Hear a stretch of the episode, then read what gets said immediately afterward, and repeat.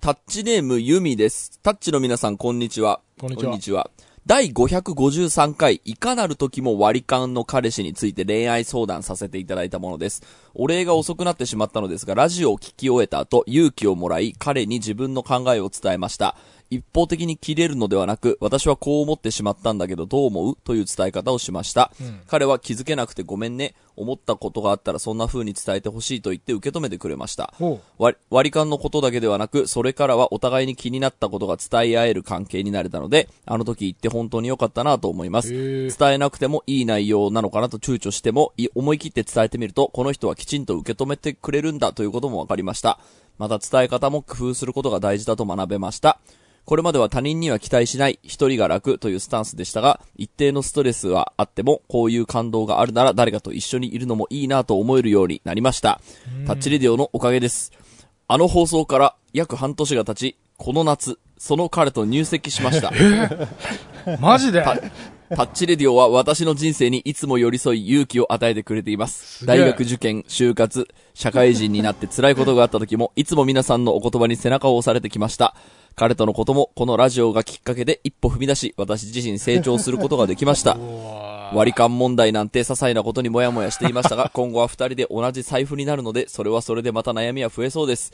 伝え方を工夫して思ったことをきちんと伝え合える夫婦になりたいです。本当にありがとうございました。これからもラジオ楽しみにしてます。まずはおめでとうござ聞いいます。てくださいよ。すごいね。おめでとうございます。これ、俺たちのおかげってことでいいの？そうなんじゃない？これは。もう。俺たちがやっぱ言わなかったらね、ずっともやもや抱えたまんま確かに。別れてたかもしれないしね。そうだよで、ね。この人とは結婚には踏み切れないみたいな感じでね割り勘ばっかするやつはつっへて。え。そんなことあるんだね。こんなことあるんだね。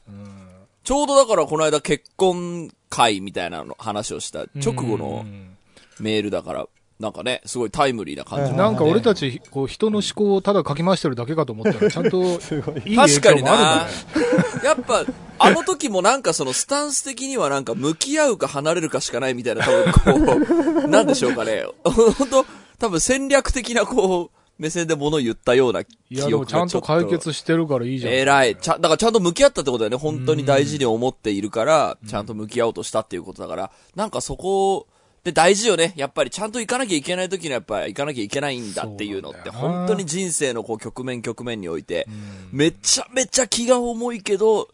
えっ、と、申し出なきゃとか、めちゃめちゃ気が重いけど会議しなきゃみたいな大事な時ってあるじゃないですか。あるね。あるある。そう、そういうのにちゃんとやっぱ向き合いたいぐらい大事な人だったってことですからねい。や、よかったです、それは。よかったですよ、本当に。はい。はい。もう、あとは、のろけ話ばっかりになりそうなので。今週も始めます。はい。田代智和と。田淵智也のタッチレディオ。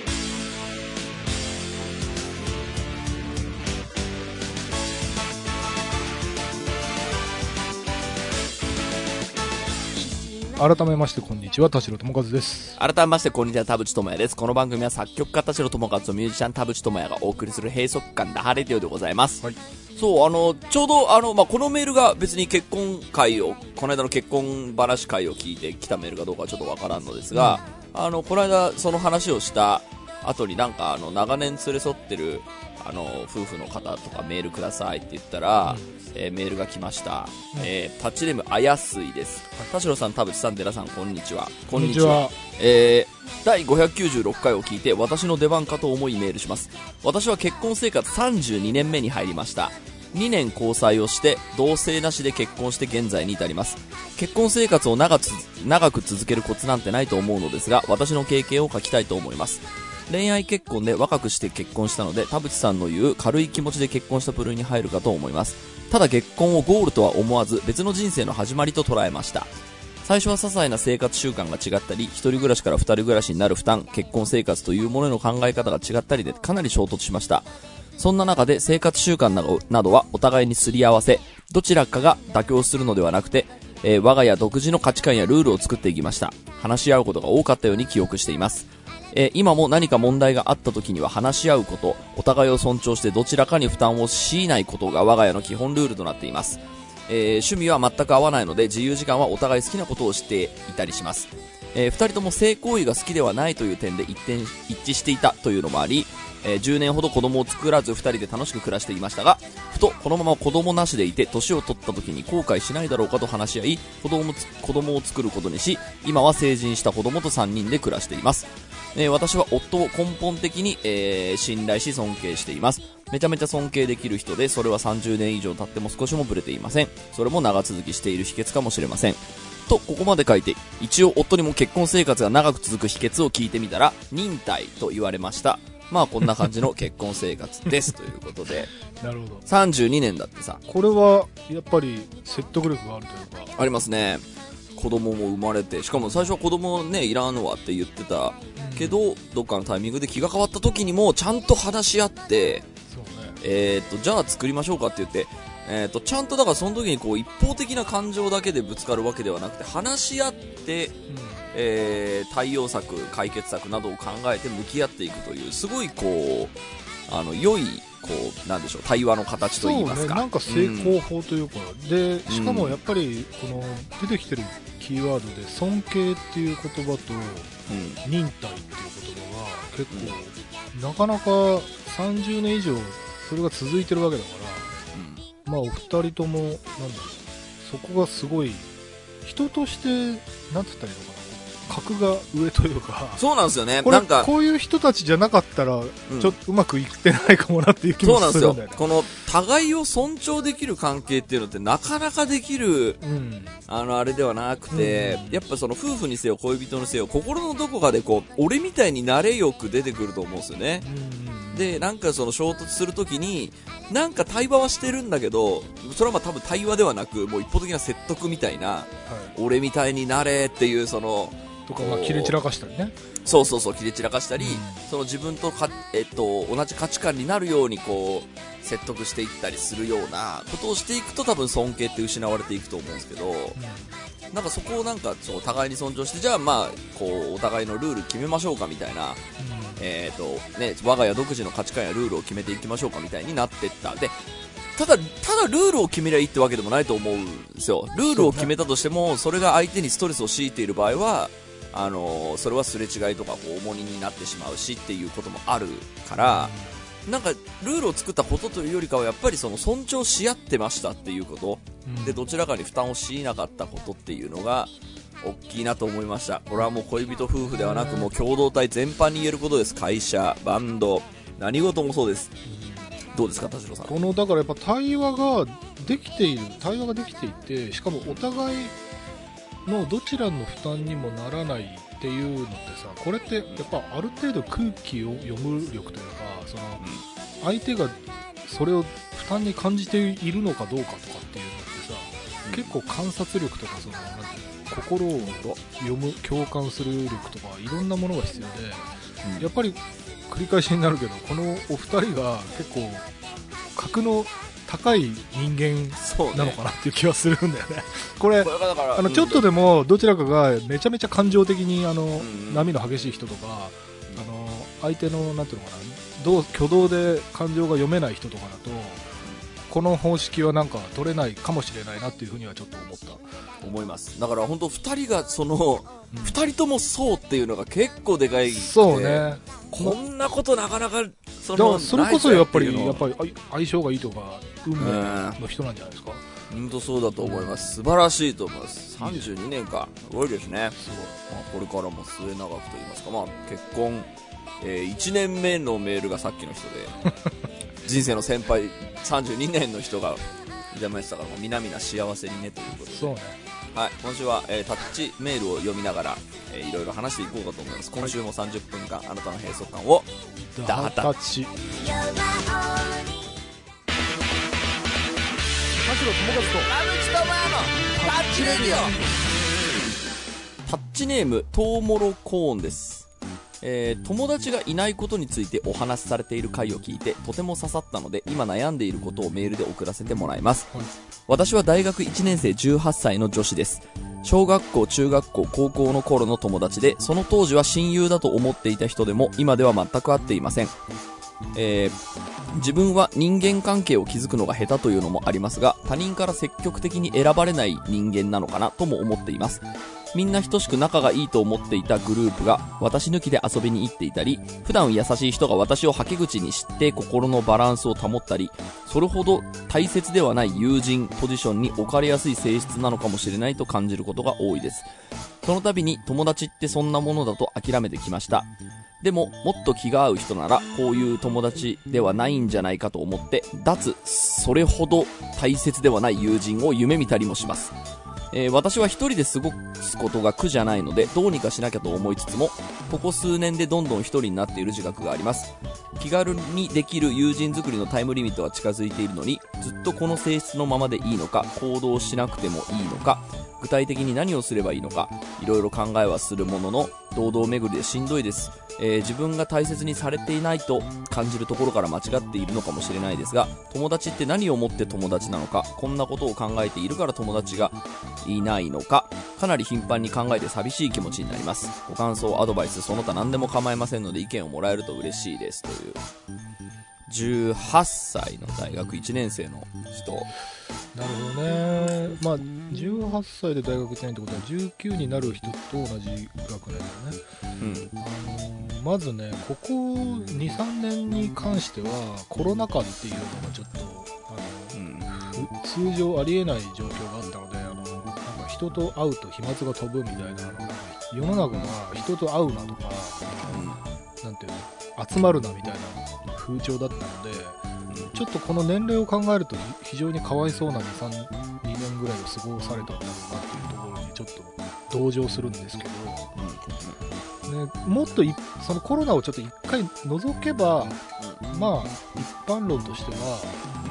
その自分が誘われるの待ちだとその、なかなかあ呼ばれないとか大切にされてないと思うかもしれないけど、まあ、面識があって連絡先が知ってる人をあのたまにはし喋ろうよ。近況報告しようよみたいな感じで一発誘ってみるみたいなのはまあ打開策にはなるかなってそうね。するんだよね。やっぱもう気軽になんかもうバカのふりしてでもいいから連絡してみるしかない、そうね、ね。ちょっと今文章からはその趣味とかが読み取れなかったけどあのね結構共通の趣味であるとか何かそのコミュニティがあればいいんだけどそれもだからそのコロナ禍を通り過ぎたこのなんていうのティーンネイジャーって本当かわいそうだなと思って気軽に集まったとかなんかそういうところどうなっちゃってんだろうね。今どうなっちゃってんだろう。うん、まあわその学生の子たちはちょっとわからないですけど、うん。まあなんかまあそのどの地方に住んでるかにもまたよると思うから、なんか意外と大丈夫っしょって言ってあのあんまり気にせず遊んでた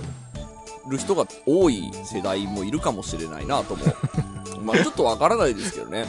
ただまあそのメールを見てる感じそのなんでしょうコロナだったので会えないのでみたいなことも何にも書いてないからなんとなくその人間関係的にはこうえっ、とまにあの学校生活的にはそんなにこうえっ、と自分にとってイレギュラーが多すぎたみたいな感じではなかったんじゃないですか、ね、どうなんだろうね、でも俺のあの姪っ子とかもさ、あの大学い行き始めたらその、うん。もう全部リモートになっちゃって、学校行ってないとか,、まあその友達と会わないとか言ってたから、うん。で今18ってことはちょうどあれでしょ、その16ぐらいから18ぐらい高校2のさ、文化祭とか、ね、そう修学旅行普とか通そう、高校入ると、なんかあの、バイトができるようになったりさ、あの、なんていうの、中学の時よりはちょっと、こう、使える金が増えたり、行動範囲が広がったりする、そのタイミング、まるまるコロナ禍だと、うん。なんか、そりゃ、なんか人脈広がらねえよまあなっていう確かにな。気もするね。新しい関係が作りづらいっていうのはありますよね。あそう。のなんとなくその今まであった関係値の中で、えっ、と、友達と会ったり話したりするよね、ぐらいな感じで、新しいのが多分広がりづらいというか、その、それこそ大学1年だったらそのサークルに入って、うん。ね、いろんな人と、えっ、と、さらに知り合いが増えるかっていうような年だと思いますけど、多分この2022年においては多分大学1年生イコール、必ずしもそうやって、めちゃめちゃこう、友達が増えるわけではなさそうな気がしますね、この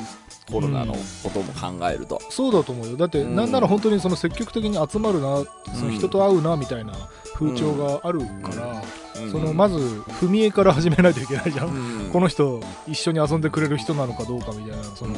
マスク派かマスノーマスク派かみ確たいな。踏み絵からでしょ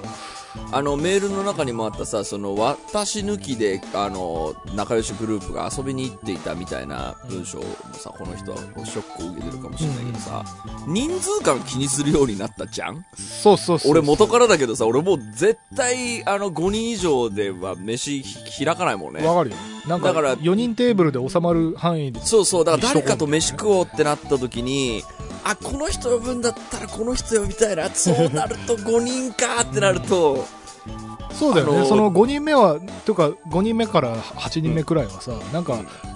嫌いだからとかで読まないわけじゃなくてそうそう。なんか仕方なくその人数制限からあぶれてるだけの可能性ちもある。ょっと変わったところはそれすごい明確に。まあ、俺的にはその方がさ、飲み会って4人の方が一番いい、うん。うん3人か4人がベストだってずっと思ってたから、は俺的には何もストレスなく、うん。その、食事会を企画するっていうのはあるんだけど、だから人数選びの時に、あ、やべえ、これ、この人にはダマで行かねえといかねえいけねえなっていうのが、正直増えたっちゃ増えたね。あとはまあだからその二人で、えーっと、い、あの、なんかもう一人呼ぶぐらいだったらもう二人でやって、その二人を、なんでしょう、こう、日を分けて飲んでいくかみたいな、あの、感じの思考になってったから、そうなるとあの飲み会のこう回数が、まあ増えるっていうか、そもそもなんか一週間に一回ぐらいにしとこうかぐらいにもうなったのもあって、こう、開く頻度も減ったのもあって、えっ、と、なんだけど二人で飲むっていうことを設定する優先度も上がったもんで、えっ、と、会う人が必然的に、相対的にこう少なくなっていくみたいなこともあって、っていうのを今急に今思い出したので、自分の話になっちゃったけど。でもなんかそう、あの一般論で僕らの世代うん。の感覚からはちょっと一般論として語るには、うん。あまりにもかわいそうな状況で多分その10代そうのな。ハイティーンを生きてるからなんかこう解決策をパッと語りづらいというか確かに。あ。の積極的に人に会いに行けよって言ってもさなんかそれ自体がはばかられるような文化の中で多分生きてるからまあちょっと無理やりこの人の相談に乗るとすると、その一人で過ごすことが苦じゃないのでどうにかしなきゃと思いつつも、数年、ここ数年でどんどん一人になっている感じがして、まあうん気軽にできる友人作りのタイムリミット、多分大学生活のことだと思いますけど、まあ近づいている、どうしようみたいな感じなのかなと思いますけど、なんかその、人とのこう付き合い方の、この人にとってのベストな温度感とかベストな距離感っていうのが、えっ、と、本当はあるんだけど、なんかこの人の中のイメージの友達、大切な友達っていうイメージが、えっ、と、それとはちょっと乖離してるもんで、えっ、と、それになった方が、えっ、と、そういう私になった方がいいのか、えっ、と、なった方がいいと思うんだけど、頑張れないみたいな感じなとこもあんのかなと思ったんですけど、なんかその友達ってその無理して作るもんでもない気がするんですよね。こう、いつの間にかこう、えっ、と、よく会うようになってたみたいな感じでできていくものかなって思ったりすると、あのーまあ、あくまで仮説ですけど、この人はだから、あのーそんなにこう、キャイキャイしして、ワイワイするような友達関係っていうのが、多分そもそもそんなに、この人にとっては、えーっと、向いてる友達関係ではない可能性があって、ただこの人はそういう方がいいのかもしれないって思って、自分を変えなきゃって思ってるのかもしれないですけど、というよりかはその自分の温度感に合うような人が絶対世の中にいるはずなので、そこどうやって探しましょうっていう時に学校の友達なのか、じゃあ SNS なのか、なんかサークル、その趣味が合うサークルなのかみたいなので選んでいくと、その自分の距離感とか温度感の近い友人っていうのがいる、とそういう人とエンカウントする瞬間が多分どっかであるんじゃないかなと思っていて、今近くくにある人の中で選ぼうとしても、そうじゃなかった時のこう、期待外れ、期待を裏切られた感みたいなものが強い気もするので、そうね。どう思いますか？まああとなんかやっぱりねこうなんだろう。なんか人と遭遇する機会はなんとなく趣味なりなんなりなんかどっかであってもいいかなという気はしている、でおそらくその今学生といってもその俺が知ってる範囲その俺の姪っ子の話とか聞くとなんか全然登校してないみたいな話あの、基本リモートだからみたいな話聞くとそんなにそこに期待してもなっていう感じがしてて、うん。で俺最近あのツイッターで見たあの夜桜カルテットのあの作者の安田鈴人先生の、うん。えー、とあの方あの山登りが趣味でさ、はいはい。山行くと全然知らないおじさんと話ができるっていううんうんうんツイートしててね、うん。なんかそれっていいなって思うんだよ。俺そういう趣味なくてなんかあのもう本当に全く知らない人と飛び込みで話すみたいな場は俺の趣味の中にはなくて。そういうのもね結構ね一つのなんだろう広がる世界なんじゃないかなってちょっと思ったんだよねうん。うんうんで趣味ってそのなんかサークルみたいにサークルとかチームみたいになんかいつもその人たちでワイワイ集まろうぜみたいな感じじゃなくてもうん。はいはい。単独で山入ったらうんうん。山にいる単独の人たちがうじゃうじゃいてそうね。そのうん単独のなんなんていうの登山家同士で、あうんの話ができるみたいなこともうんうん。そういう世界もあるんだと思ってなんか、うん結構未知なコミュニティというかなんだろう未知な人と出会うところっていろいろありそうだなと思って、うんなんか何も学校だけに求めずバイト先だったり趣味だそうね。ったりまあいろんな方面でうんアンテナを張ってでなんかそのすれ違いざまにこの人もう一回話したいなみたいに思ったらなんか LINE 交換するなりそのはいはい一はい。回飲み行こうよっていうなり、まあ飲み行けないか、まあ今年齢的に。18歳だから。うん あの、なんかその、一回、なんだろう、わかんない。食べに行こうでもいいそうそうそうそう。とか、なんか、やったことないことをうん一緒にやってみようよとか。でもなんかね、や、声掛けしちゃってもいいんじゃないかなという気がする。そうですよね。な、なんかその、こ友達はここで作んなきゃいけないんじゃないかって思ったりすると、その、まあ、それが学校だとするならば、その狭い共同体の中で、なんとかしなきゃって多分思っちゃうところを、うん。あの、全然そこじゃなくてもいいよねっていう風に切り替えられると、多分共同体探しが始まると思うので、うん。コミュニティ探し、あの、こういうところに所属してみてもいいかもとか、じゃあ山登ってみてもいいかもとか、キャンプ行ってみてもいいかもとか、なんかまあこの人のその趣味にによる何か、まあライブ行くならライブでもいいと思いますし、なんか、あのそこの先に、なんか気が合う人とか、なんか一緒にいて苦じゃない人みたいな、えっ、と、人がいたら、多分それが多分その人にとっての、あの、この人にとっての、こう友達の定義と言いますか、うん、なんかそれでその自分にとってのこの気持ちよい友達この気持ちよい距離感の友達関係っていうものをまず見つけることから始めてそこに合致した人となんか関係を深めていくっていう順序でこう進めていく。そうね。と、うん、あの本当にそれこそ10個離れた友達とかができるかもしれないし、そうね。うん、ってみるといいんじゃないかと思いますけどね、はい。ちなみにもう一通、えーっと似たようなメールがあるんですけど、はい。えータッチネームももちゃです。えっ、と、私の旦那の会社の先輩の話になりますが、えー旦那の会社の会社の先輩、はいはい。うん旦那の会社の先輩、要は旦那の先輩、はいはい。はい。えー40代独身、いつもスマホゲームをし、週末は一人でパチンコという周囲とは関わりを持たない生活がいる人がいると話を聞いていました。その方があるきっかけで高齢の猫を引き取ることになりました。その猫がとても可愛くて仕方がなかったようで、私は猫に結構詳しい方なので、猫の世話について旦那を通して質問を受けるようになりました。するとその方は子猫も飼い始めました。そしたらさらに猫溺愛でパチンコをやめたそうです。その話を聞いていいじゃんと思ってたら次は最近猫友達とねと言われたようでどうやら猫によって友達までできたと聞き人っていつからでも友達が作れるんだなぁと友達ゼロの私も行動していこうと思い今では友達とは言えないけれどもツイッターで会話する人ができました。SNS のある時代に感謝です。こういう形もありますからね。同じ趣味とか、うんなるほど。まあ、。それこそ SNS とか。俺はね、あのー僕は犬飼ってないけど、あのーなんかね、公園のドッグランみたいなところ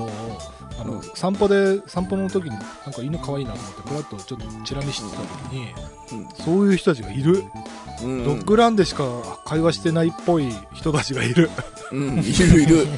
犬連れ、犬連れだから話すみたいな。うん、あの感じだな、多分。そうなのよいいんじゃない？そういうところから広がる友達の例もありますから。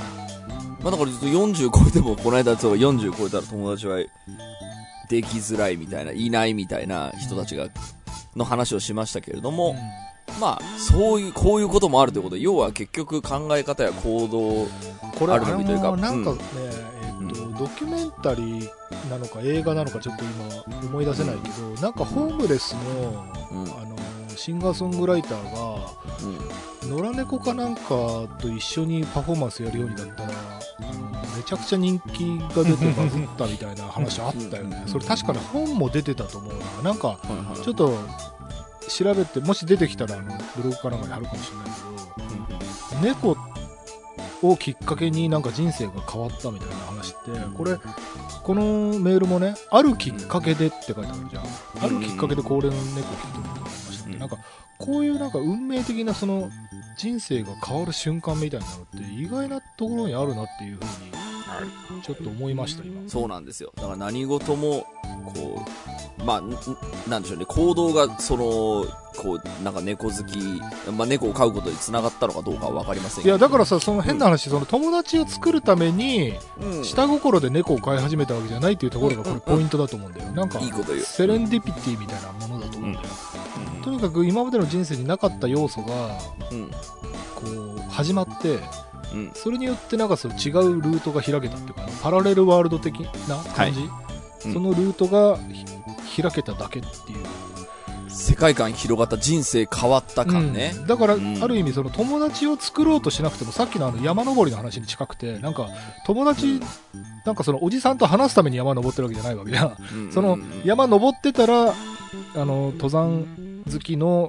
おじさんと話ができたっていう話でうんこれもそれに近いと思うんだよねなんかはいはいはい。友達を作るために猫を飼ったんじゃなくてなんかあるきっかけで自分の人生に猫が入り込んできてそれがなんか芋づる式にというかあの子猫も飼い始めたその。そう友達を引き寄せてるだけっていう、ここ結構ねポイントな気がするな、そうね。うん、なんか友達を作るための努力というよりは自分の人生をなんか変えていく何か他のことで全然いいっていう気がするんでそれがいつの間にか友達を引き寄せるんじゃないかなっていう、確かに。思います。ちなみに、作家の寺さんに急に聞きますけど、カナダに行ってもなお、その、え帰ってきたら、あ、会おうぜみたいな、なんかそういう関係って、なんか変わったりしました？その、カナダに行って。カナダに行ってかカナダに行って帰ってきてあ日本に帰ってきてことですか、あのーえっ、と、まあ、要は、まあ、友達関係が変わったとか、あ。まあ、あ新たなそのまあカナダで友達できたとか。そうですね。まず悲しいのはカナダでまず友達ができてないっていうことと。なるほど。まあ、まだ1年経そってない。うそうそう。いやできんのかなこの先が。でも今度ねあのーなんだろうこっちで映像の勉強してるっていう日本の、あのー若者と会うので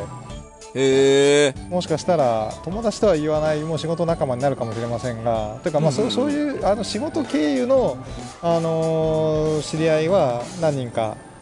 うできそうできたって感じ、うんでむしろ日本人会みたいなところに一回行ったんですよ、あのー日本のラーメン食べましょうみんなでみたいな。なんか、はいはい。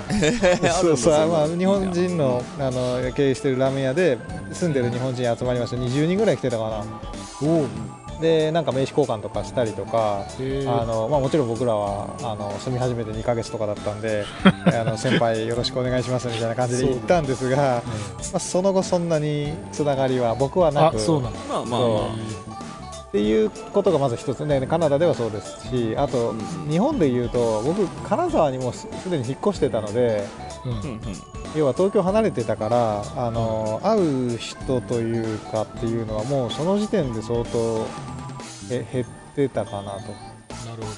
そうで金沢に来てくれた人もいれば呼んでも来なかった人もいるので そこで そこは難しいですよね。呼んでも来なかったっていうのはまあ別に東京行ったら会うんですけどど、うん。あの来てねって言ったのにお二人も含めて来なかったし。あー。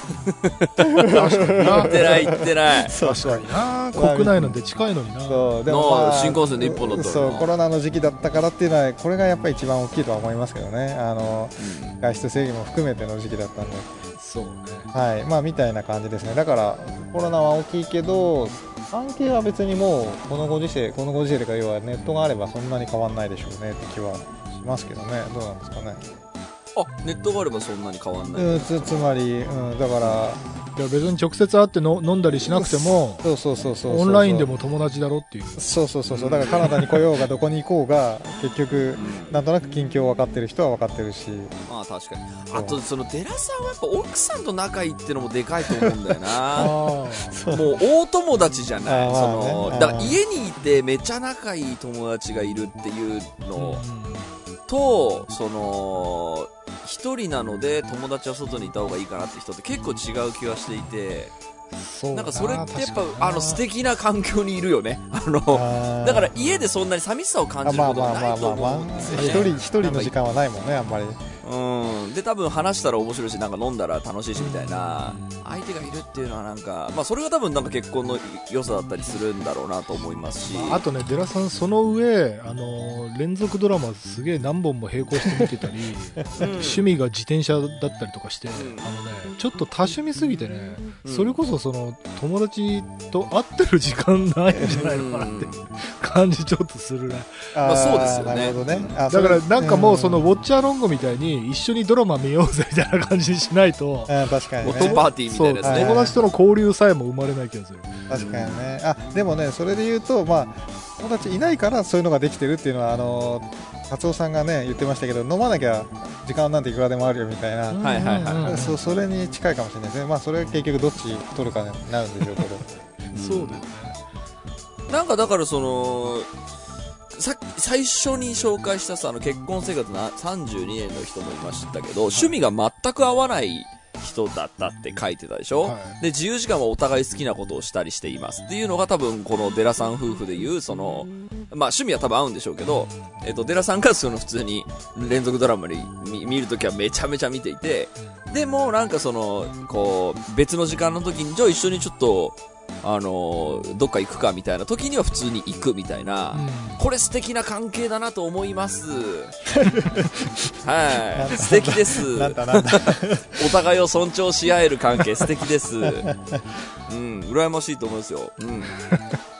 寺さんはまあ友達ができないのはだからその理由としては多分その友達を作るために割いてるリソースとなる時間が少なすぎるせいなのかもしれないなっていうふうにちょっと今話として思ってただ一方でそのさっきの32年結婚してる方の話で言うところのなんかこう夫婦がうまくいってるみたいなところはうまくいってるわけだからその、うん。なんかやっぱりどうしても1日24時間がみんな平等だっていうところで何かに割いた分は何かに割けなくなるわけだから。そうね。まあ仕方ないかなっていう感じ。いやだそれで言うと本当にその今エンタメが溢れまくってて連ドラ溢れまくっててさ、家でとかその一人時間でそのね時間を消化するなんか造作もないうん時代になっているとそのまあある程度おまけにその仕事もその日中はあってとか仕事がまあまあ忙しくて一日が終わってみたいな生活していると友達に入る余地あんまないよなっていうこう根本的状況もあるような気はする。であの一人でそのなんでしょう連ドラ見てるの楽しいとかもう無限に見れるよみたいな感じの人なのであればやっぱりその友達を作ろうっていう優先度は低いよね。そのそうね、うん。で友達がいたとしてもその友達と会おうっていう優先度が低いからうんあのそういう生活の仕方もまあなんかあの今の時代はよりありな気がするよなと思います。ね。うん。だからもうオンラインでいいんじゃない？もうそのそうね。時代的なことも、あのコロナ的なこと考えてもその技術的なこと考えても別にオンラインでもそれこそオンラインゲーム一緒にヘッドセットして喋りながらやるとかもできるわけだから、うん。だからあのなんか90年代2000年代ぐらいのあのアメリカのアホなアメリカ人がなんかあのソファーでさカウチで一緒になんかテレビとか映画とか見てバカ笑いしながらビール飲んでるみたいな、うんあれをオンラインでやれば友達にととして多分成立するから。うん。でその一つが多分今のあの APEX とかああいうオンラインゲームだと思うんだけど、まあ普通にちょっとアマプラであれが配信されたから一緒に見ようぜっつってそれぞれ自宅にいるんだけど、ウォッチパーティあーね。のそうそう一緒に見ながらうんなんか確かに。うん。しゃべチャットとかしてうん。それでもう別に俺は友達と呼べると思うよ。そうだね。だからそういう、だからさっきのね、あの、18歳のね、友達、えっ、と、欲しい、あの、に、その悩んでる人が、そういう、今、ならではのその友達の、友達というかその友達もどきの作り方、その入り口ね、そのゲームからでもいいかもしれないし、ウォッチパーティーからでもいいかもしれないし、SNS でもいいし、スラックでもいいのかもしれないし、なんかそういうところから始めて、あの、なんか自然に連絡取り合う仲になったら、じゃあ会いますかっていう、その、この人、その人がさ思い描いていた本来の友達の形に、その、変わっていくみたいなことでもいいのかもしれないし、そうね。なんか入り口がそうね、確かに今、オンラインでもいいっていうのはすごいわかるな。うん。なんか、だからどこでもいいんじゃないかなっていう気がしました。その今学生だからとかっていう、あの、焦りもあるかもしれないけど、まあ、うんなんか、さっきのあの、猫、あるきっかけで猫を引き取ったみたいな話と一緒で、なんか、どこにきっかけがあるかわかんないので、うんでまあそういう意味では、ある意味、こう、なんていうのかな、ちゃんとこう、アンテナを張りながら暮らすっていうことかな。そうね。確かに。うん。はい、ということで、はいありがとうございました。ありがとうございました。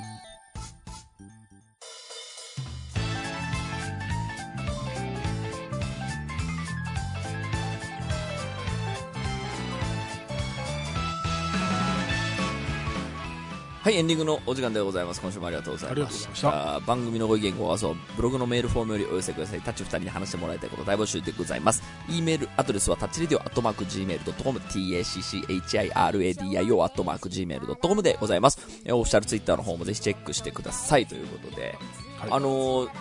さ、最近、えっ、と、来月ちょっと飲もうと思っている、えっ、と、人がいるんですけど、その人が、もう3年ぐらい、えーっと、最初に会って名刺交換しただけ。うん。で、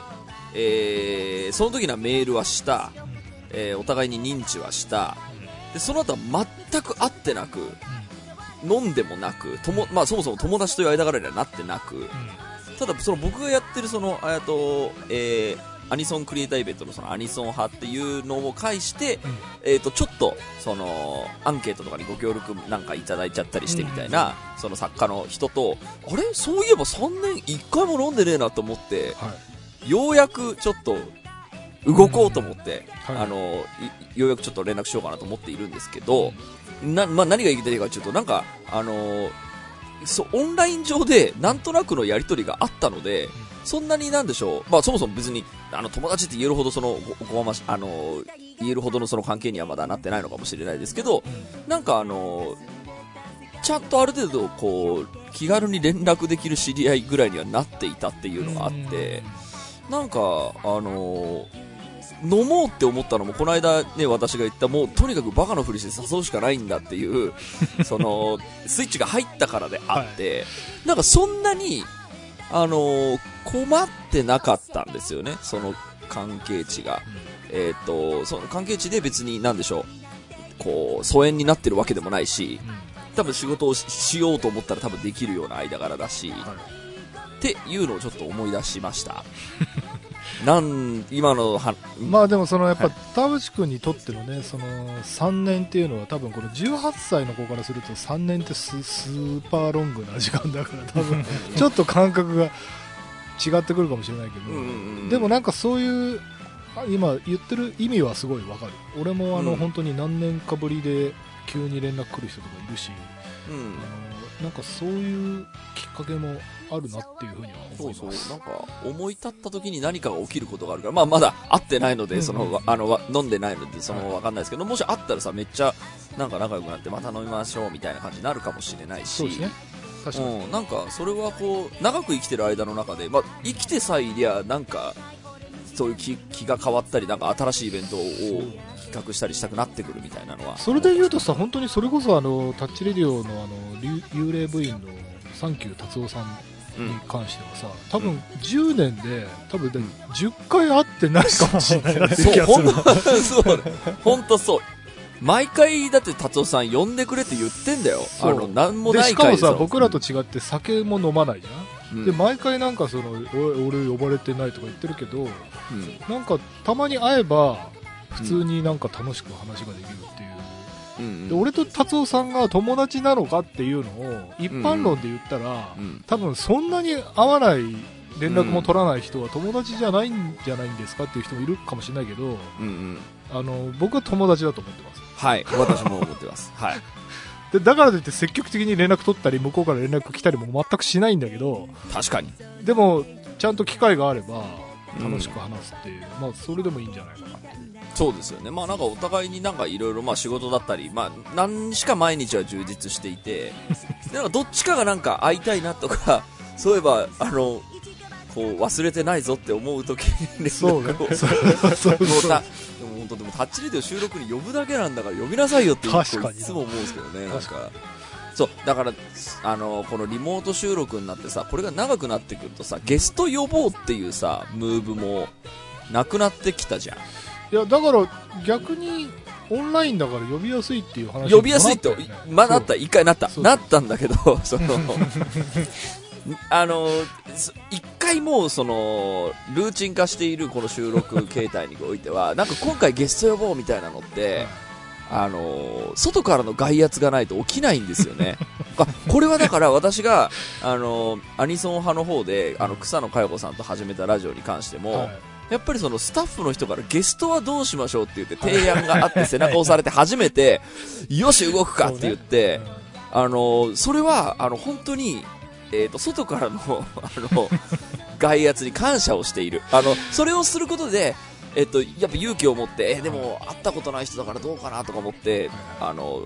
ツイッター上のその DM で連絡してゲストに出てくれたりみたいなこともあったりしたんですけど、そうするとなんか今度は会いましょうねとか、今度はなんか一緒に仕事しましょうねみたいになるから、やっぱり背中を押されるって大事だな、まあ、この背中をじゃあ自分で押しなはれっていう時にあのやっぱ億劫なんですよね最初は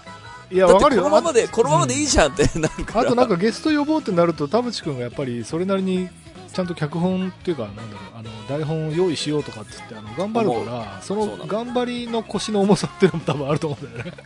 そうね。ゲスト呼ぶならちょっと僕1週間くださいみたいになるから。なる。それをちょっとなんだろうこうパッとできないみたいなところもある。もっと気軽に呼ぶ感じ？にすればいい。気軽に気軽に呼んでなんかねトークがなんかこうスカスカになったら申し訳ないっていうのもあるしね。やなっちゃう俺もう絶対こう準備しないとちゃんとインタビューとかできないもん。まあだからちょっとそうね。漠然とこの辺に呼ぼうみたいな感じで準備するのがまあそうね。解決策かもしれない。そういえばこの間 LINE グループで今度この人ゲストに呼ぼうって話がそういえば出ていたね。あそうね。はい。それは支度してって感じではい。企画しているんで。はい。はい、えー、お楽しみに、ということで今週はここまでです。はい、お相手は田代智和と。田淵智也でした。また来週